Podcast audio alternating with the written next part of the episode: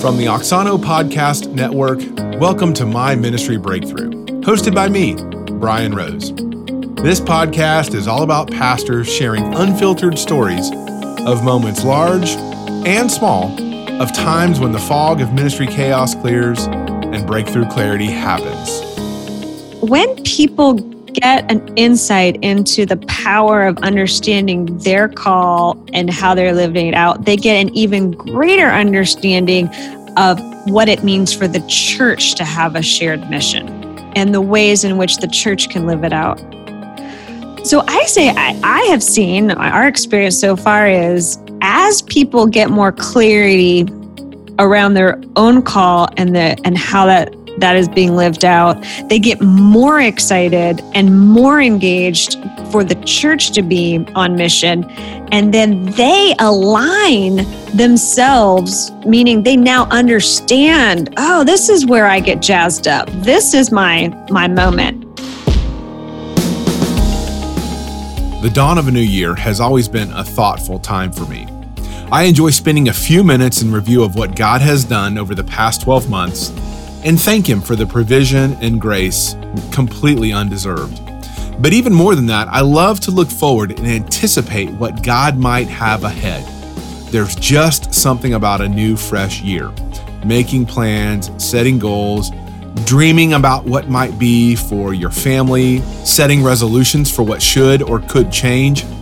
It's a time when everything is new and the year is uncorrupted by life kind of like peeling the plastic protector off of a new electronic, which, by the way, is my wife's love language. Yes, peeling the protective plastic off of something new. She likes to say it will never be cleaner than it is right now. And you know, it's the same for a new year. It will never have more potential and purpose than it does right now. I've yet to meet a pastor or leader that doesn't look into a new year in the same way and anticipate some kind of increase in the impact or commitment of their elders, deacons, even the volunteer teams. My guest in today's episode loves leadership and is passionate about helping people discover and live out their unique life calling.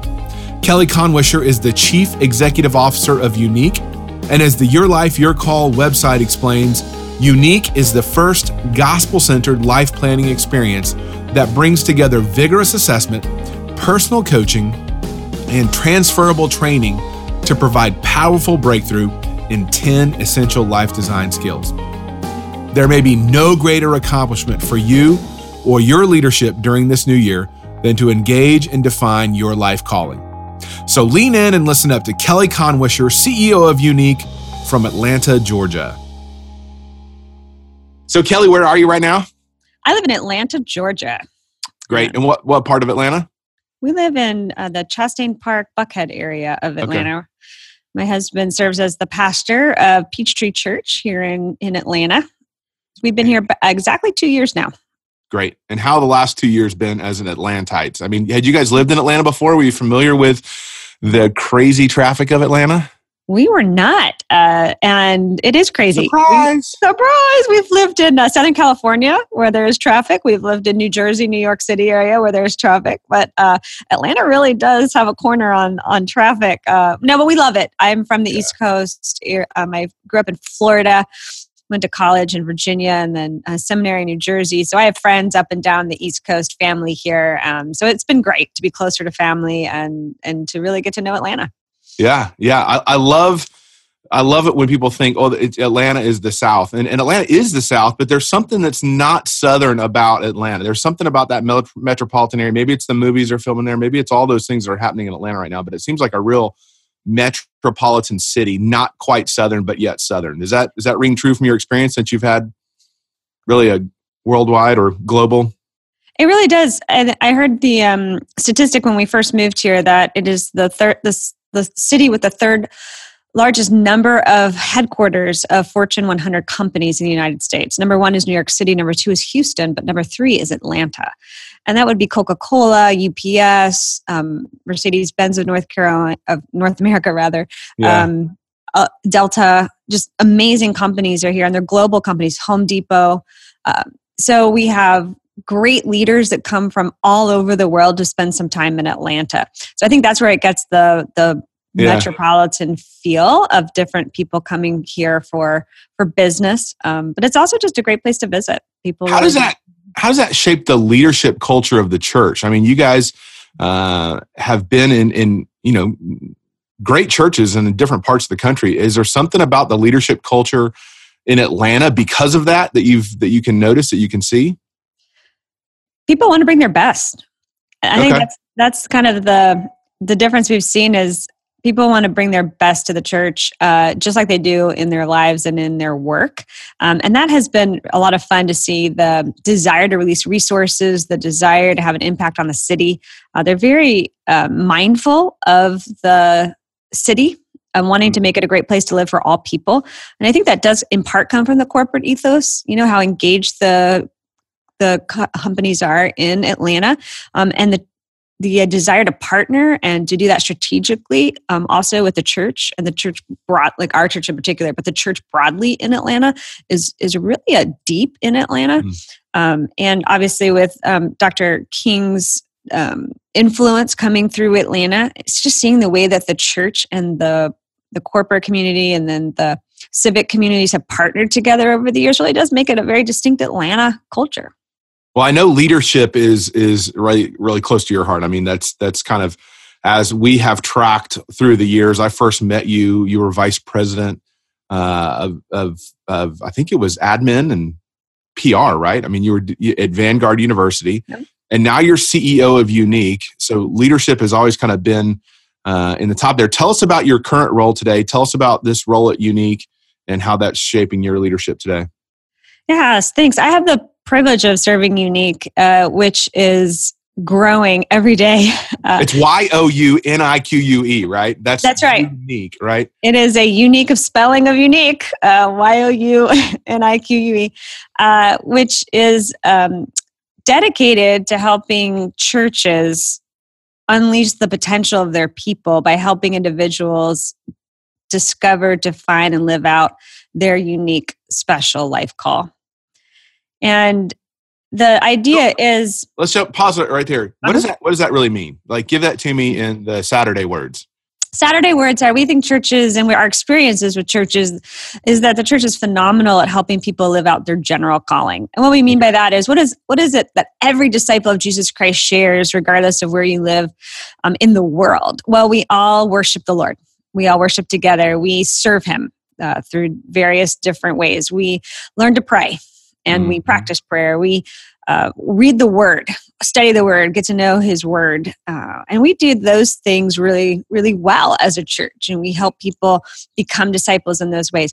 We have not been as good or as intentional about helping individuals then say, um, well, what is my special calling? And what we mean by that is, what does does that mean for me, Kelly Kannwischer, uh, in my 40s, living in Atlanta with two teenage girls.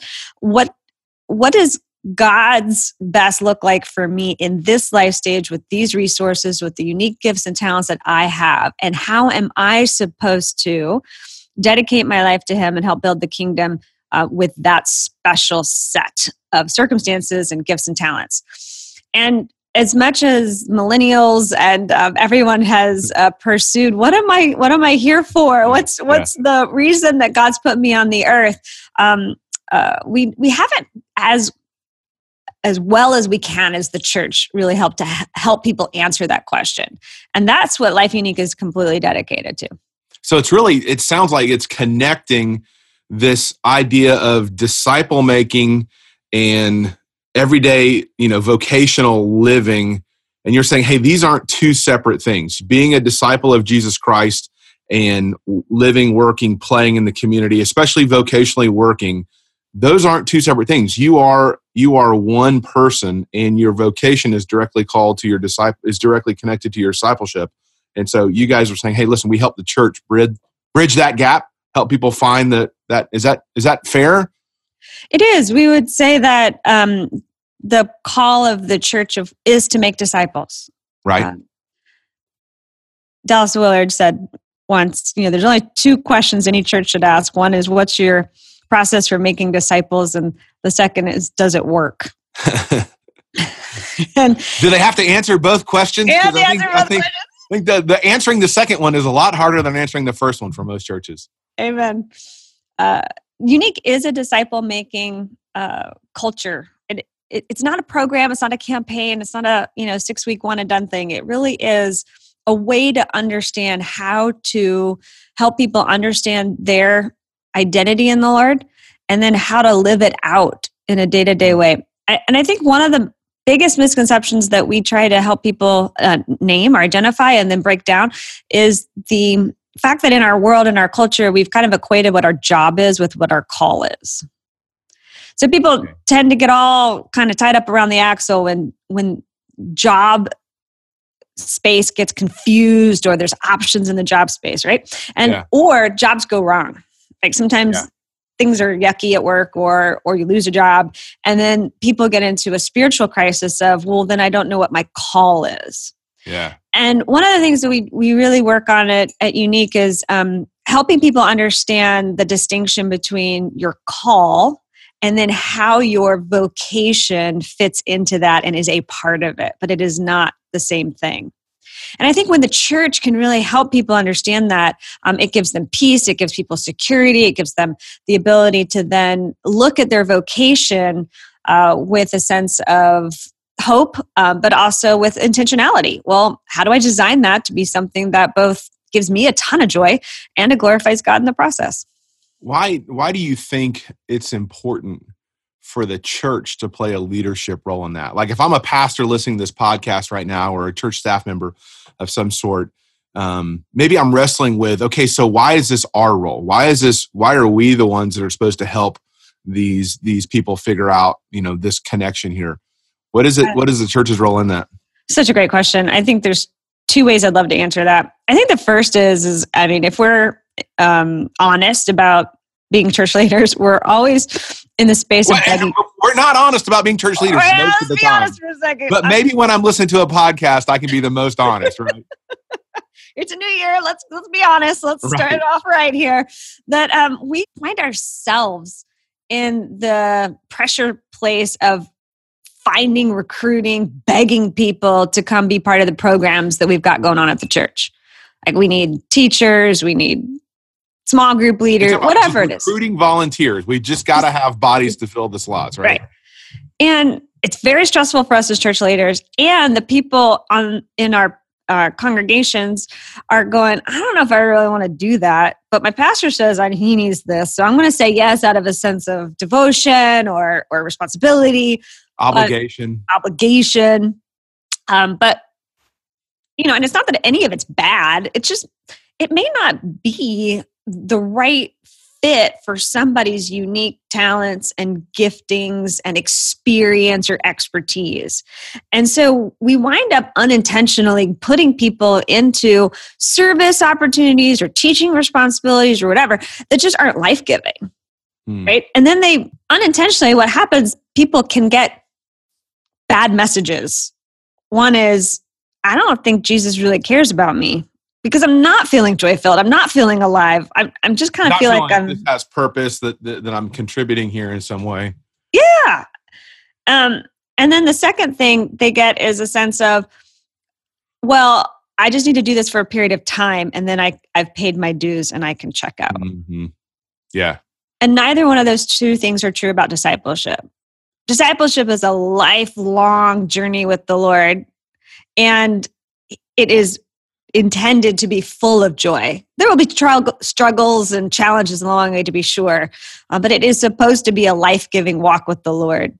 So I think churches have a great opportunity to kind of shift from what do I need or want from people to a mindset of a, a really a cultural leadership shift to saying, how can I help people identify their call, what they feel like their um, life is for the kingdom and then how as a church can we get behind them and let them release that and we believe that that if we can do that then it, the gospel would just be unstoppable because people would be um, living out of an energy that you can't create because it comes from from the Lord. I think the second reason I would say that Younique really helps is because um, it it shifts the church um, from being a place you go when you need something to a like and that's a good thing, right? We Yeah. we need to be there for people when um, those moments come in life where things are sad and hard and tragic. Unfortunately, a lot of our people don't look to the church though for training or for expertise or for how to design their lives out of a strength space. Hmm. In other words, how do we that? Yeah. Yeah i mean how do we help the church shift around to being uh, uh, viewed by people as a place that has uh, strength expertise um, skill that they can impart to help me be a better disciple in the world in other words how can the church be a great training ground Hmm. and that's what that's the side that Life Younique is um, designed to help build up is to equip people with phenomenal tools that they can use for training on the positive strength side of life so that they can you know not only enjoy uh, their own call but then weather those challenging times more successfully. Um, we would love the church for when people have a question about their work or their their their where they should invest their time or their energy or their money or their education that instead of going to secular uh, types of expertise or places expertise, the yeah, marketplace that they would actually look at the church and go wow the church gospel centered life design is here and i want to tap into that and that the church is recognized as the hero. The church is the training Yeah. ground the church brings that value to people What if, yeah, what if like business leaders in the community, when they had a need, went to the church? Like, like my, Yes. I've, I've, I've seen this in, in a couple of times when we've, I've been talking with church groups, wrestling around the idea of, of leadership multiplication and kind of the one of the 12 templates, you know, beyond the horizon. And, and, you know, there's this kind of thing like we, we kind of laugh, like when you see, uh, Chick-fil-A, you, you have a teenage kid come in, want a job, and you see they work for like a couple years at Chick-fil-A like maybe they're in their 20s now. Yeah, You're like, my okay, pleasure. I'm probably going to hire that kid because if they can make it two years at Chick fil A, you know, they're going to fit. You know, they're the kind of kid you want, right? I mean, just, just, let's just, you know, you're at the home of Chick fil A. So you, you get what I'm saying. Amen. my pleasure You- you- yeah, yeah, I mean, my pleasure. uh, so, so that kind of there's that thought, like, what if like your church was that kind of a had that kind of reputation? Like, if somebody needed help, if somebody needed a position, if somebody needed a role from from hourly to the C-suite, they would the first stop would be, "Hey, listen, pastor." Uh, I know you guys have some good leadership development going on there. Do you have anybody who's looking for a job right now? Like they, they would be that. That would be amazing if the church could once again what's called because I think that's the way the church used to be. Well, at least I know through Absolutely. the arts, I know through you know through arts and even the sciences, the church Medicine, was the the the center of those things. But yet we've kind of surrendered that because for some reason it wasn't spiritual enough, it wasn't theological enough, or something. And so I'm going to come back around and ask a question out of this little little thing. Um, where is the assure me or or or if I'm a pastor listening that there is a spiritual theological component to this. Now now I know I'm talking to someone who has their masters of divinity from Princeton. So I feel like I can set you up for this question pretty well. There is a theological spiritual. This is a, as much a spiritual piece of it as it is just a, a practical piece, correct? Absolutely. It is um, gospel centered life design. And that was the distinctive we wanted to create. So we uh, have, um, we, we, I'm talking about my two partners, Will Mancini and Dave Rhodes, who are the co founders of Younique, have Who do been you out. like better, Will or Dave? who do I like better? I'm Um, just kidding. Listen next week. Listen next week when I reveal.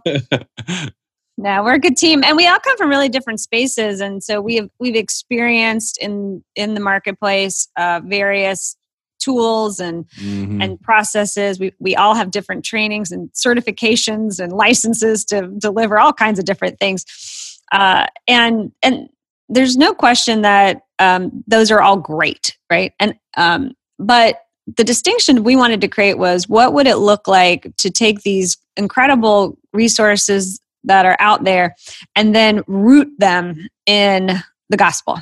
Mm. to say that really if you're going to ask questions about identity what are my gifts what are my talents what are my abilities um, to do so you know disconnected from the reality of the creator who gave them to you.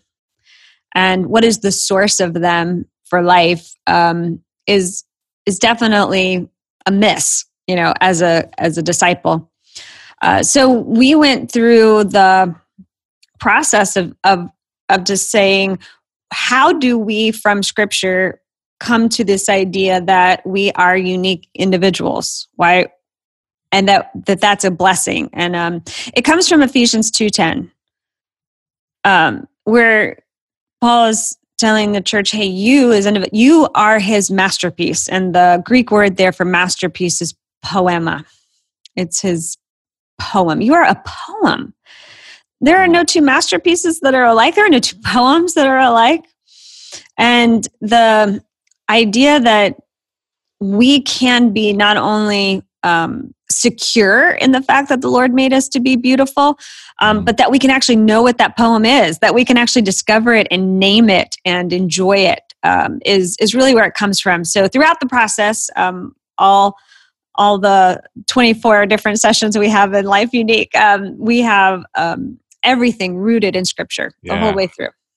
I love I love that and, and, and maybe this is just my interpretation, but God it it calls us into the writing of that poem mm-hmm. alongside Him too, right? As Absolutely. we as we journey day to day, as we you know follow His guidance and leadership into the the nooks and cranny of life that He calls us.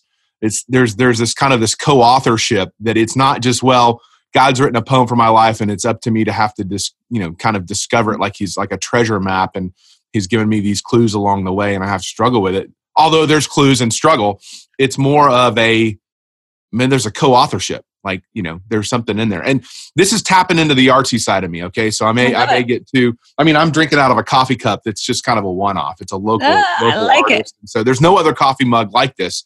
And I really love that idea. This is why this is a precious coffee mug for me is, mm-hmm. you know, there, there is no other one of these coffee mugs. And so you know every sip every sip is that and so it's just a good reminder for me as, as i start my day with the um the, the most important liquid uh, that exists in the world uh, that there's this calling to uniqueness there's this calling to yep. you know to be exactly who he is is calling me to be in that active active form give us a little bit of your story. How did i mean how did you arrive at this passion? How did you get here? Why is this important to you?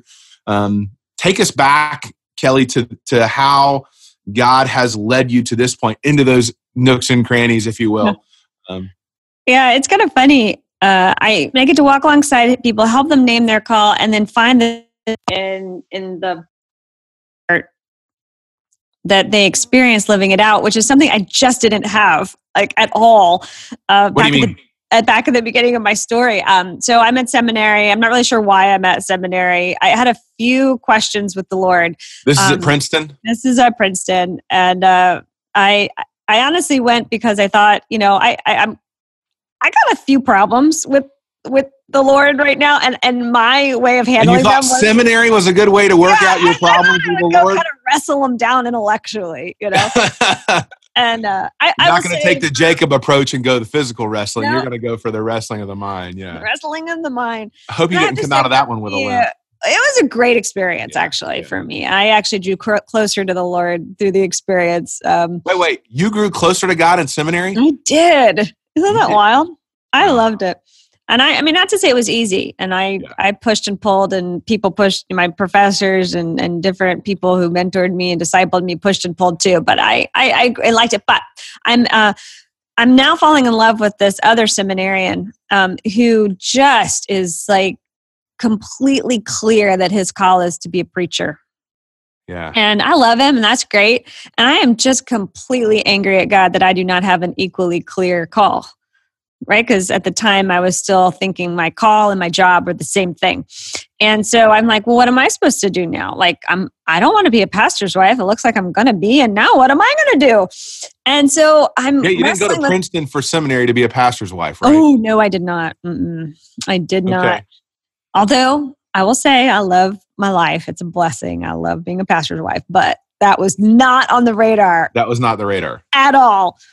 And I'm I'm really tied up around the axle around it. So I go to, to spiritual director there, and um, she's phenomenal. And she's asking me about my story, and I'm telling her, I said, like, you know, I'm just mad at God for this. And she's asking me why. And I said, because, you know, like, like you're just supposed to like get, like, I've done everything right. I've done everything I'm supposed to do. I'm a good person. You're giving your pedigree. And I'm telling God, tell me what to do so I can just go do it, right? Yeah. And not answering me. And it's very frustrating. I'm very angry about it. And she just like with this precious face said, it looked at me kind of with pity and just was like, Who told you that? I'll never forget. That's what she asked me. She's like, Who told you that? I said, What do you mean, who told me that? She said, yeah, who, who told you that the God just gives you like a moment and like a, a one call for the rest of your life? I was like, The Bible. The Bible told me that. Romans 12, 1 and 2. Do everything right and you'll understand what his will is, right? I mean, I had it like I just looked at her like I thought she was nuts. But um, the more, of course, I talked, the more I realized she had a phenomenal point. And over time, um, came to see that um, what our what my job might be one day was not the same thing as my calling, and that that would be revealed over a lifetime. Mm. And that's why uh, Life Younique we call it a discipleship process. It's not a plan. From the perspective of, you know, a one time write it on a piece of paper and it'll never change. Um, and so that was that was my big moment of realizing that this was going to be an exciting um, and sometimes scary journey uh, with the Lord, and that I would I would receive from Him what I needed during that season. Yeah, and uh, that has been hard for me. I'll be I'll be completely brutally honest that um, on the one side of the coin being devoted to my husband and following the call that he's had to serve different churches um, ha- has been great. On the other side of the coin, it's been hard for me though because I haven't had a sense of being able to kind of direct my own mm-hmm. um, vocational decisions. Instead, um, I've just had a series of experiences of of of just walking through the open door that was in front of me and trusting that the Lord would use it for his glory and for my enjoyment. And so give us an example. Give us some examples because what I, what I hear you saying is, is you really didn't get to to choose on some levels, like moving to Atlanta. On some levels, I know you're a part of it, obviously, but you know, you, yeah. Or or when the Lord when the Lord says to go somewhere, you go. Otherwise, yeah. it gets a little ugly. Yeah. like Jonah. yeah, yeah.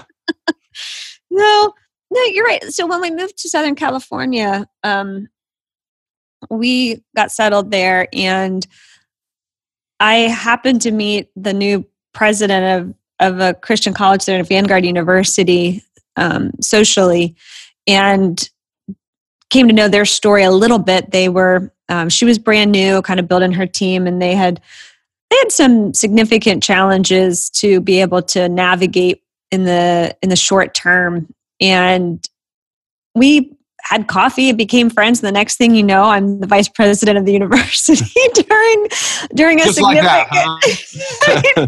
a little bit. I mean, it's it's a little. Um, I didn't come from a higher ed background, so it was a little bit of kind of just falling forward into His grace. Yeah, and uh, it was an incredible season. She was probably probably is no she wasn't probably she is my um, mentor she was probably I keep saying that. She was the person who taught me the most significant leadership lessons that I I carry with me at this stage of my like what? Give, give me give me some let's share some of those lessons for our listeners. I think for me the most um, profound one was she taught me how to listen. I think sometimes as as leaders we we talk a lot, especially those of us in church ministry. Like we're paid to talk sometimes, you know. Yeah. Um, and in a university context, I mean, being an academic, you you share a lot of your own ideas, and that's good. It's important to do. Equally important, though, she taught me was to listen and to listen well. It, it was equally important to know what question to ask than it was to be prepared to share a solution or some expertise. Um, she modeled it. Mm. Like how? Give me paint that picture for us. Like what what is listening well? What did it look like, or what did you learn? How did you learn how to listen well? What, what is the thing you changed or or made an Mm-hmm. adjustment as a result? I think one example is we would go into board meetings, and um, as a team, we had our agendas, you know, prepared, and we had talked. We knew what the um, goals of the meetings were, and then, you know, as things go, uh, board members would take things in a very different direction. But it never ruffled her. Instead, she would just start asking a lot of questions. You know, tell me how you tell me this, or why is that, and I think at the beginning of the journey, I would I would get probably want to just start to redirect the the conversation back to where we wanted it to go or we had planned it to go. But there was just no anxiety, no fear. She would just go and ask the questions and then if at the end of it we needed to get back to where we thought we would be, she could definitely get us back there, but sometimes we wouldn't. Um, and I just learned that how powerful that was, how empowering it was, and that you could make better decisions uh, by asking great questions and, and and out of a sense of security and peace. You know, not out of a sense of trying to control. Was- that's one example. Yeah, that seems that seems huge because I know for me, like in those situations in the past, as I've been on church staff, I I would feel threatened. Like I think you know you're you're probably thinking and leading from from your red and saying, okay, well I'm gonna let's get back on track. Let's get back on track, right? Let's get back to the to the blue agenda. The yellow in me would go like, oh, they don't like me. Right. They're Yeah. questioning things, and and so I think that security piece is Mhm. is probably something that is a little bit underrated sometimes in how we in how we think about those things like the security to know i can listen to this board member this deacon staff this this elder body question and it and it, they're not questioning me and i can Right. listen rather than respond or listen rather than react what are they really asking what are they really saying uh, that to me that's a breakthrough moment for me like like just being able to to do that it was huge for me. Um, one of the one of the fun places I I learned uh, how powerful that could be was, you know, we sometimes when we were hiring a senior director level person, something like that, there would there would be an opportunity where she would be a part of, as the president of the university, would be a part of that interview um, if it was a critical position, um, and I would sit in there uh, and uh, watch her interview people. And I'm telling you, it is an art and a science, and she brought the art to it. Uh, but it was all about the questions. I mean, she would listen to the story. What you know, it wasn't about can I get through the pre-prepared Yeah. questions or just read through the resume and ask the perfunctory questions you're supposed to ask. No, she would, she would listen, and then she'd ask a follow-up question about a story, and the, the next thing you know, we are right there at that person's core values Mm. or you know we are right there to what what's at the heart of the motivation or the lack of motivation sometimes there was for this this job. Um wow it was it was a it was a fun thing to watch. As you get under the hood maybe uh, and, and journey alongside her was there something that you could name? Was there something you could name that that drove her? Was there something that she like that that then you could export and, and bring into your own life was there something that tangible or was it just kind of over time a feel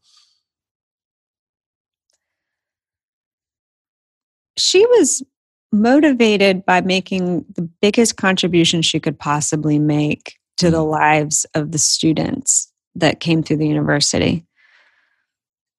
So she had no qualms about making hard decisions as long as it positively contributed to the lives of those students.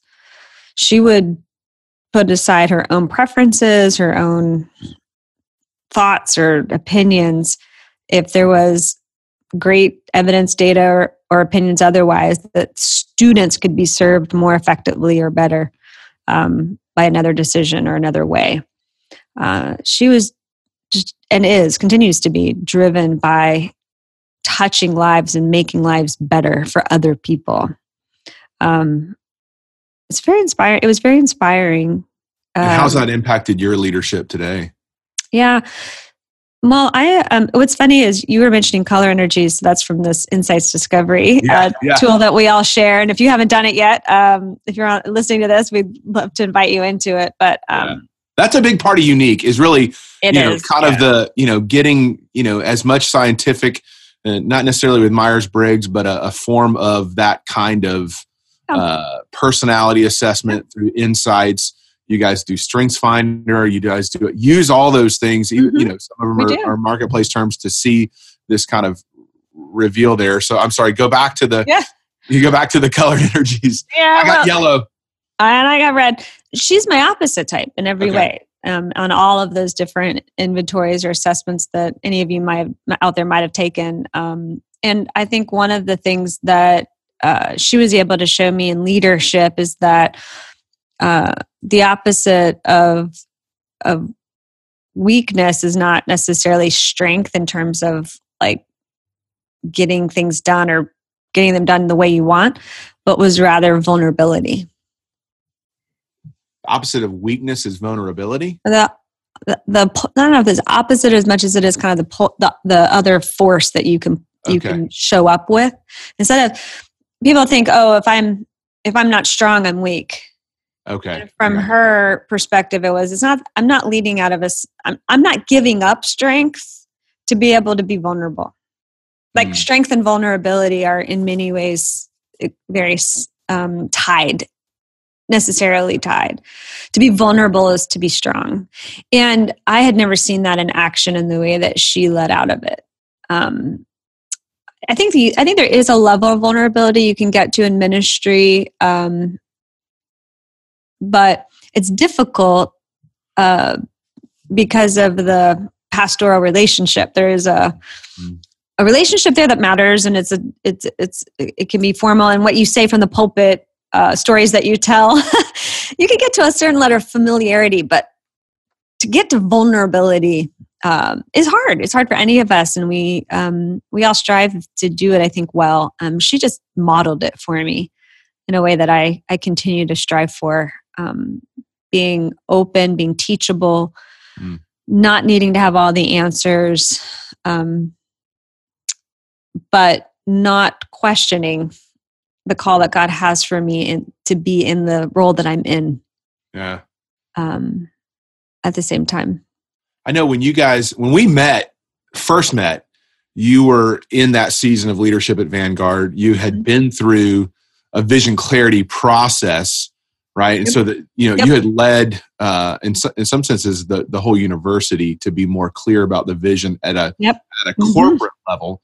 Yep. Was there something in that that really spurred this kind of desire for for that kind of clarity at the individual level that eventually led you to Younique, or was there something just in that season? Give us give us a little moment of breakthrough in that in that time frame. Yeah, it's a great question. So, um, the corporate clarity uh, adventure um, I, I had been, I've been doing since the late '90s um, Yeah. in different ways as a consultant um, from my first um, season of vocation. Um, but it was I think I was in my mid 30s when I um, learned about the opportunity to have a life plan uh, facilitated for you, and I took advantage of that um, through the Patterson Center, Yeah. and uh, it was great. And I had a incredible breakthrough there, and that really positioned and set up my time at Vanguard very well. Um, What was- of- What was the breakthrough? Is it too personal to get into, or is there something you can share? No, I'm happy to be vulnerable. I'll be vulnerable, Brian. Hey, I would like you just to be familiar. Don't be vulnerable. I'm just. Yeah, be vulnerable. Be vulnerable. Let's go deep here. Yeah, deep. Yeah, I think a couple of things. Uh, one is um, I had a great deal of energy at that season of my life um, going toward uh, parenting two babies. Yeah. And um, one of the things that the life plan helped me name was that my desire to be productive, which is very deep in me, and my my productivity engine is kind of high. Um, I had a real opportunity to just redefine what productivity looks like for a while, and that might sound super simple, but for me, it was a huge breakthrough to say that investing in these children, um, just getting the laundry done and food on the table at the end of the day, and the goldfish vacuumed up from the minivan that actually is productivity for this season. Mm. And um, I had never really thought about it that way. I thought it was more putting productivity or or or vocation on a shelf for a season instead of reimagining or redefining it. And uh, that that was really big. And then the second one for me was um, just needing to surrender the uh, need I had at the to meet other people's expectations.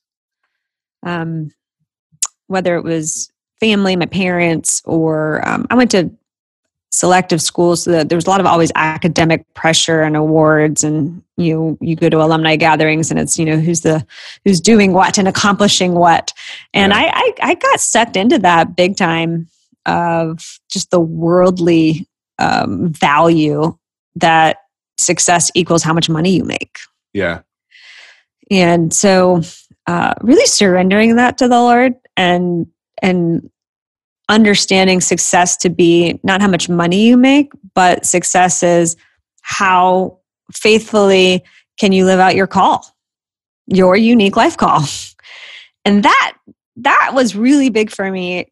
And the journey then toward today, being part of Life Younique, started there when I could uh, see that for myself and the power that it released in myself, and then to be able to provide that for other people was really big. Of course, um, Will Mancini and I were friends uh, way back then. We were actually he um, w- uh, came alongside and did some work with me at the university for a while, and so we were in parallel universes, uh, thinking about this whole personal calling thing in different um, contexts. And so I think the Lord brought us our brought our stories back together um, for this season to move from the corporate clarity side to the personal clarity side. Um, but it's also i mean it's kind of a false dichotomy from the perspective of we are in it for the church and we genuinely believe that the more that individuals get clarity the more powerful the community and the body of christ will be as the church in the world. So the Younique winds up finding itself in the uh, the church's um, vision frame as yeah. a way to help the church get a engine get energy and an engine behind its its vision. Um, because man when people when people are released on on their own uh, personal calling it's it's powerful. So that's how those stories came back together over time. No i love that. And i love i love seeing that personal calling, the clarity of, of a life call for the individuals in my congregation really strengthens the overall clarity of the organization. Because I think sometimes Absolutely. there's yeah. an unwritten fear that, well, if, if people kind of have this call, that means they're going to want to do all these other ministries and I'm going to lose some control as a leader.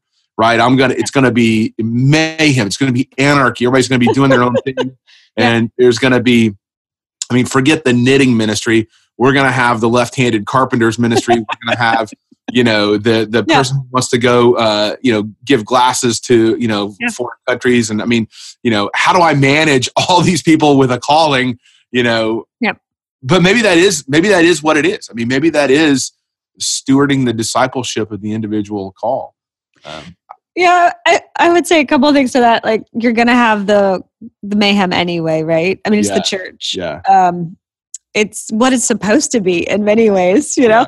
Yeah. Um, but I would say this that when people get an insight into the power of understanding their call and how they're living it out, they get an even greater understanding of what it means for the church to have a shared mission.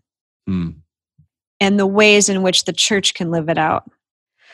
So I say I, I have seen our experience so far is as people get more clarity around their own call and the and how that that is being lived out, they get more excited and more engaged for the church to be on mission.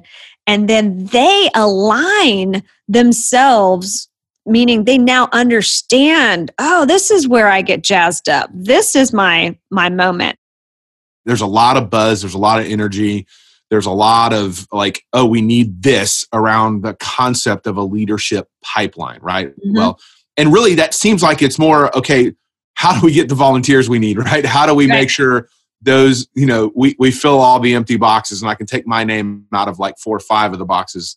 Uh, how does how does Younique fit into a leadership pipeline culture or how does it how does it help me if I'm if I'm working through installing a leadership pipeline? I think it's back to the idea that when people have clarity on who they are and what they're called to Yeah. do, they're actually looking for places to now live that out. Okay. It's exciting. So like, it's kind of a flywheel at every level. It really is. Uh, um, I've had exactly no one tell me that they regretted going through Younique. Exactly no nobody me- yet nobody yet's come back for the refund or, or No, I mean, no one's and no one's told me that. Um, I, I- and maybe I just don't know that, but I mean, I've I've I've only heard people say they are more alive and more excited Yeah. to plug into the ministry of their church on the other side of Younique, um, because of the clarity, because of I mean, honestly, just the invitation and the opportunity to really understand who God's called them to be. I mean, it, it feels like okay. So here's one of the crazy mandates that we that we wrestled down. What happens when you join a gym? you go a couple times then never go back oh i'm sorry not that me could be not, not me you, Brian. Uh, okay okay okay But in general, gyms meet with you one on one at first, right? And they get to know you. They're like, "What are your they fitness?" They pull the goals?" calipers out they pull They those pull pinchy those nasty out. Yeah. calipers out. They Yeah. test do your. they clean those Yeah, I don't think I'm so. sorry. You know, they test your fitness. They they they Yeah, ask yeah. you why you're here.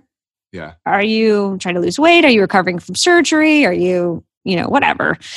And then based on who you are, they build a custom plan for Mhm. you to reach your goals. The church doesn't necessarily take the same individual interest in people. From the perspective of the church having a posture of saying, as an individual, what are you struggling with? Mm. You know, where, how would you like to grow in this next season? What does that look like? What are the obstacles in your way? Um, and so when people are given, when the church gives people the gift of Younique, and it's it's really the church saying to the individuals in the church, I really see you. I care about you. I want to help you grow. I want to help you um, name the places where God's calling you. And then I want to be behind you and equipping you to get there. And people receive that as such an intimate blessing by their church that on the other side of Younique, they are like super excited to go serve their church. That's how it helps the leadership pipeline.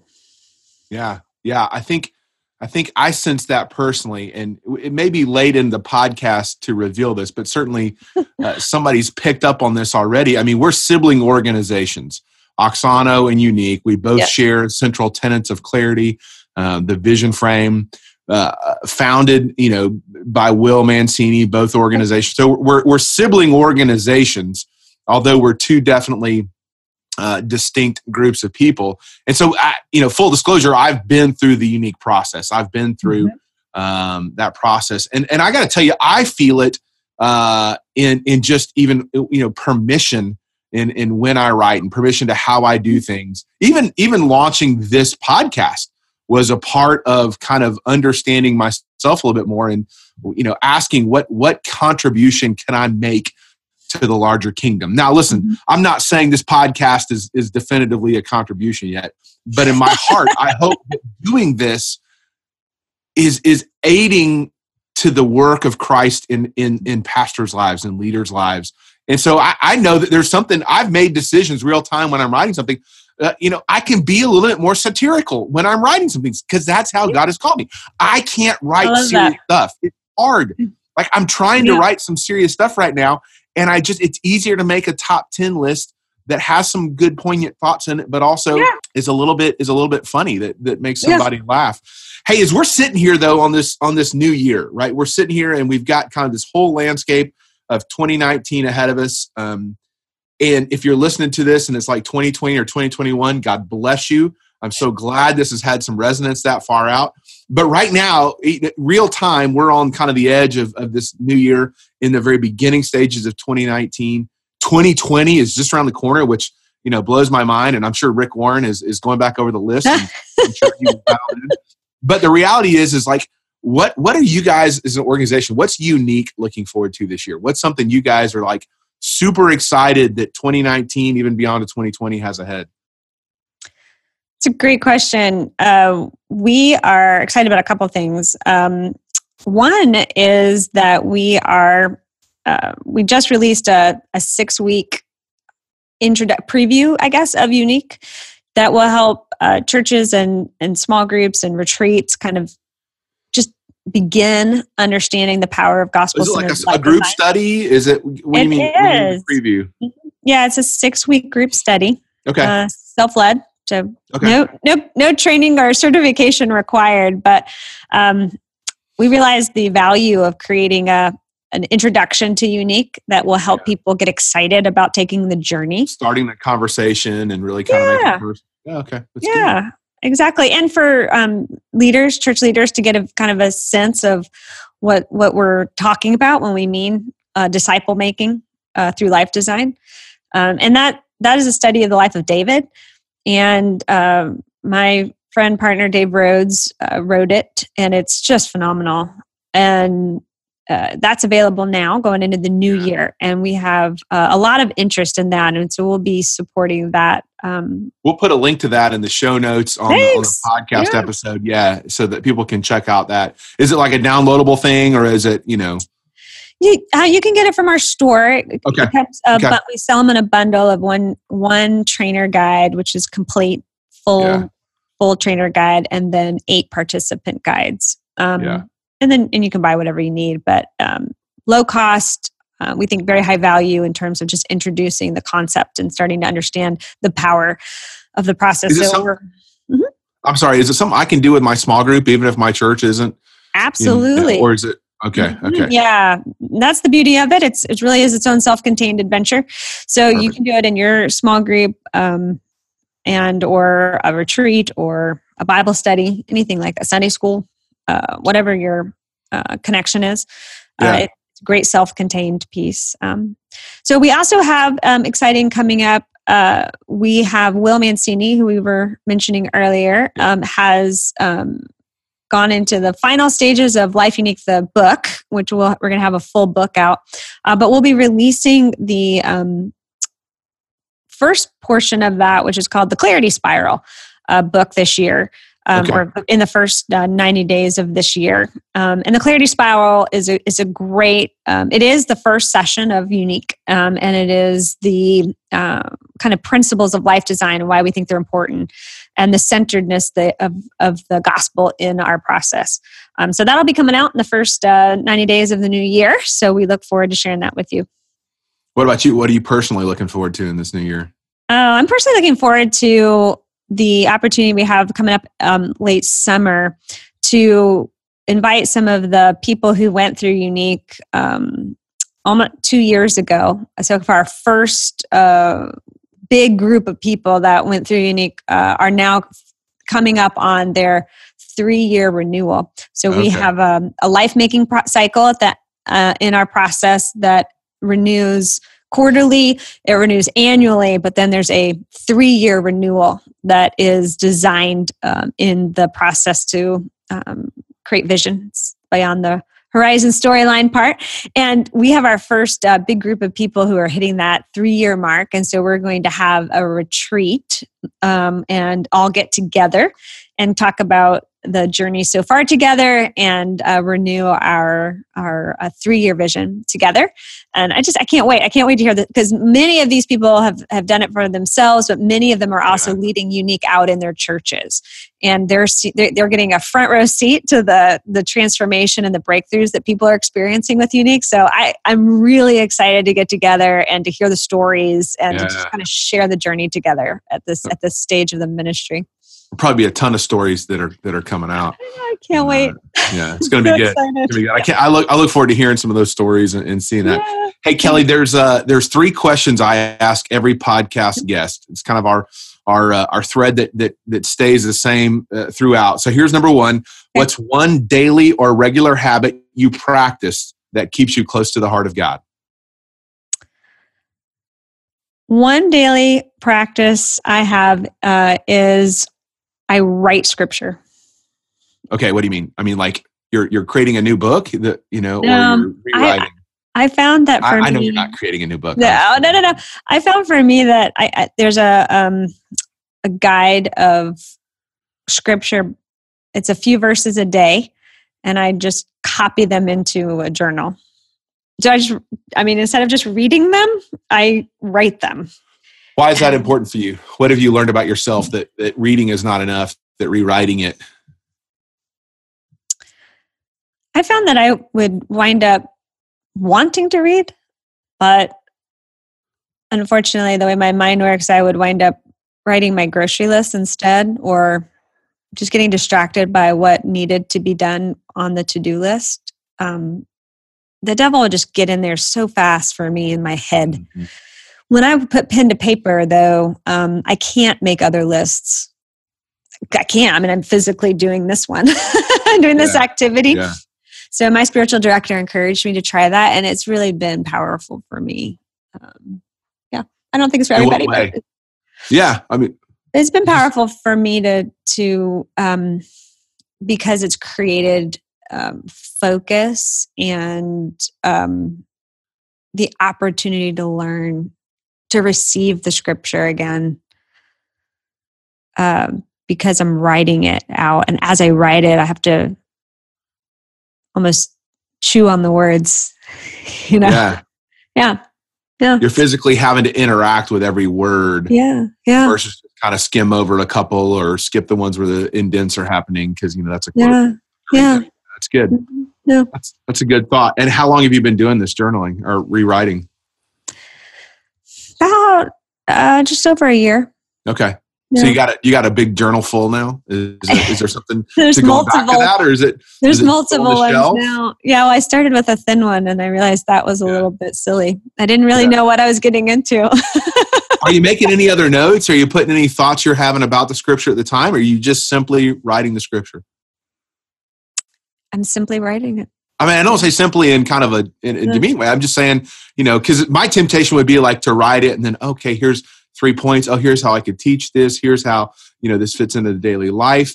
And and and I think I would miss what I've what I'm sensing you are getting out of it is just the the hmm the beautiful simplicity of interacting with with the Word of God. Yeah, I'm not doing other things in that space. Um, later on, I have found like when I am writing, um, I don't know, a piece for Younique or I'm teaching, I will remember something and I'll go back and find it, which is silly because I could just find it in the Bible, but because it's all Yeah. it is, is written it down. But for some reason, having written it down with my hand and my pen, um, like even even yesterday, I was um, I'm right now writing out a lot of Isaiah, and I was in um, lessons and carols. My younger daughter was um, is a musician and was leading part of lessons and carols, and uh, the reading from Isaiah came in and talked about sitting at the mouth of the cobra's den, and I was like, I had never, I had just written that a couple days ago, and it and it it stood out to me. I'm sure I've heard that a thousand times, and I, I never really processed it Yeah. You know but when i was writing it i was like really like you know, it's, it's in the same as the, the lion will lay down with the lamb we all have heard that but it goes on you know like and we'll sit at the child will sit at the mouth of the cobra's den like oh anyway i just it, it and so i'll go back Not to things parenting. that i've written it'll pop up for me in new ways um over time That's great. That's great. Now that's that's Anyway. Cool. Number two, if you could go back to your first year of ministry Hmm. and tell yourself one thing, what would it be? take the long view Take the long view. Unpack that. Well, Well, um, and it might it might differ depending on the tradition that you're in, um, but there does seem to be a sense of urgency Um, whether it comes from wanting to see people know the Lord or a sense of urgency from people may not get into heaven or a sense of urgency with respect to the decline of the church um, mm-hmm. and the the fact that younger people aren't coming um, into a faith in Jesus or whatever. There's just this, I don't know. When I started off in ministry, I felt like there was just this um, sense of panic all the time in the system. Um, and it was over time that um, I learned to surrender that and to realize that we may only have a couple of days, but I'm going to live my life in such a way that my soul and my life and my family matters as much as the call of the church and the world. Mm. That I think God actually wants me to be a whole, healthy person, as well as intentional on the kingdom purposes that He's put into my life. Um, but most importantly, that it's that you know, it's not mine to save. Jesus did it already. it's it's uh, He's the Lord I am not. Uh, so that just the long view of of a, a life well lived. Uh, I, w- I would love to live live that more out in my first year of ministry, as I I, I hope to every year of my life. I'd hope I'd hope we would all have yeah. that desire, right? Yeah. Hey, last question: Is there one book that you consistently recommend or give as a gift? Well, I, ha- I, I will I will say no because I have um, multiple what? books. I know. I, it depends on the person. Like where. So you're saying there is there's multiple. You give books. I do have one. I don't have just one. Yeah, because I, it just depends on where people are in their story and what mm-hmm. they're struggling with. And what's your favorite one that you've given? Has there been a moment where you they recommended a book or given a book just and it was just like yes i can't wait because this is this is gonna be cool i will I'll, yeah there's a there's a few that um that have been repeats i guess you call them that um uh over time um when i was in the season of being a young mom and things like that uh, lauren winner started writing and and girl meets god was one that got shared a lot. Um, mostly because it just um, allowed you to be to feel what you were feeling as a young mom in that space of raw just raw yeah. feeling raw and honest and a lot of the christian living books you are a little um, uh, in the space of trying to either fix things or make it okay. And it was it was one that just allowed you to be raw and not and, as clean. Not no, as, not as, it's yeah, not clean. Okay, yeah. it's not clean. Um, but it was good, and so that that definitely was was one I or one I have shared many times um, over the years. Um, uh, I have several by Dallas Willard. I had the opportunity to know him for a season, and um, depending on where people are um, obviously the divine conspiracy being my favorite. Yeah. But it's a little heavy. Something with Younique people. I know. And the divine conspiracy by willard. I don't i don't know if there's a, a thread there. It seems to be a familiar pattern that i get to hear i know but it's it's so good but it's it's a little it's a little much um from that perspective but it's it's really really good um so those are a couple Good. Yeah. Girl Meets God, Divine Conspiracy. Yeah. It's great. Hey, Kelly, thanks for being a part of the podcast. Thanks for taking a little dive thanks for on, having on me. Your journey and the journey of Younique, and and as we all kind of look ahead and stand at this uh, kind of the fresh the fresh new year that's ahead, um, it's really exciting to know that that this could be a year that we can grow even deeper into God's calling for our lives, uh, for our churches, and uh, for our families. So, thanks for being a part of the podcast. Thank you for listening to My Ministry Breakthrough from the Auxano Podcast Network. You can head over to myministrybreakthrough.com to join the conversation and access our show notes, including the books or other resources mentioned in this episode. If you enjoy hearing these stories of ministry breakthrough, we would be honored if you would subscribe, rate, and even leave a review on iTunes or your preferred podcast provider. Thanks again for listening.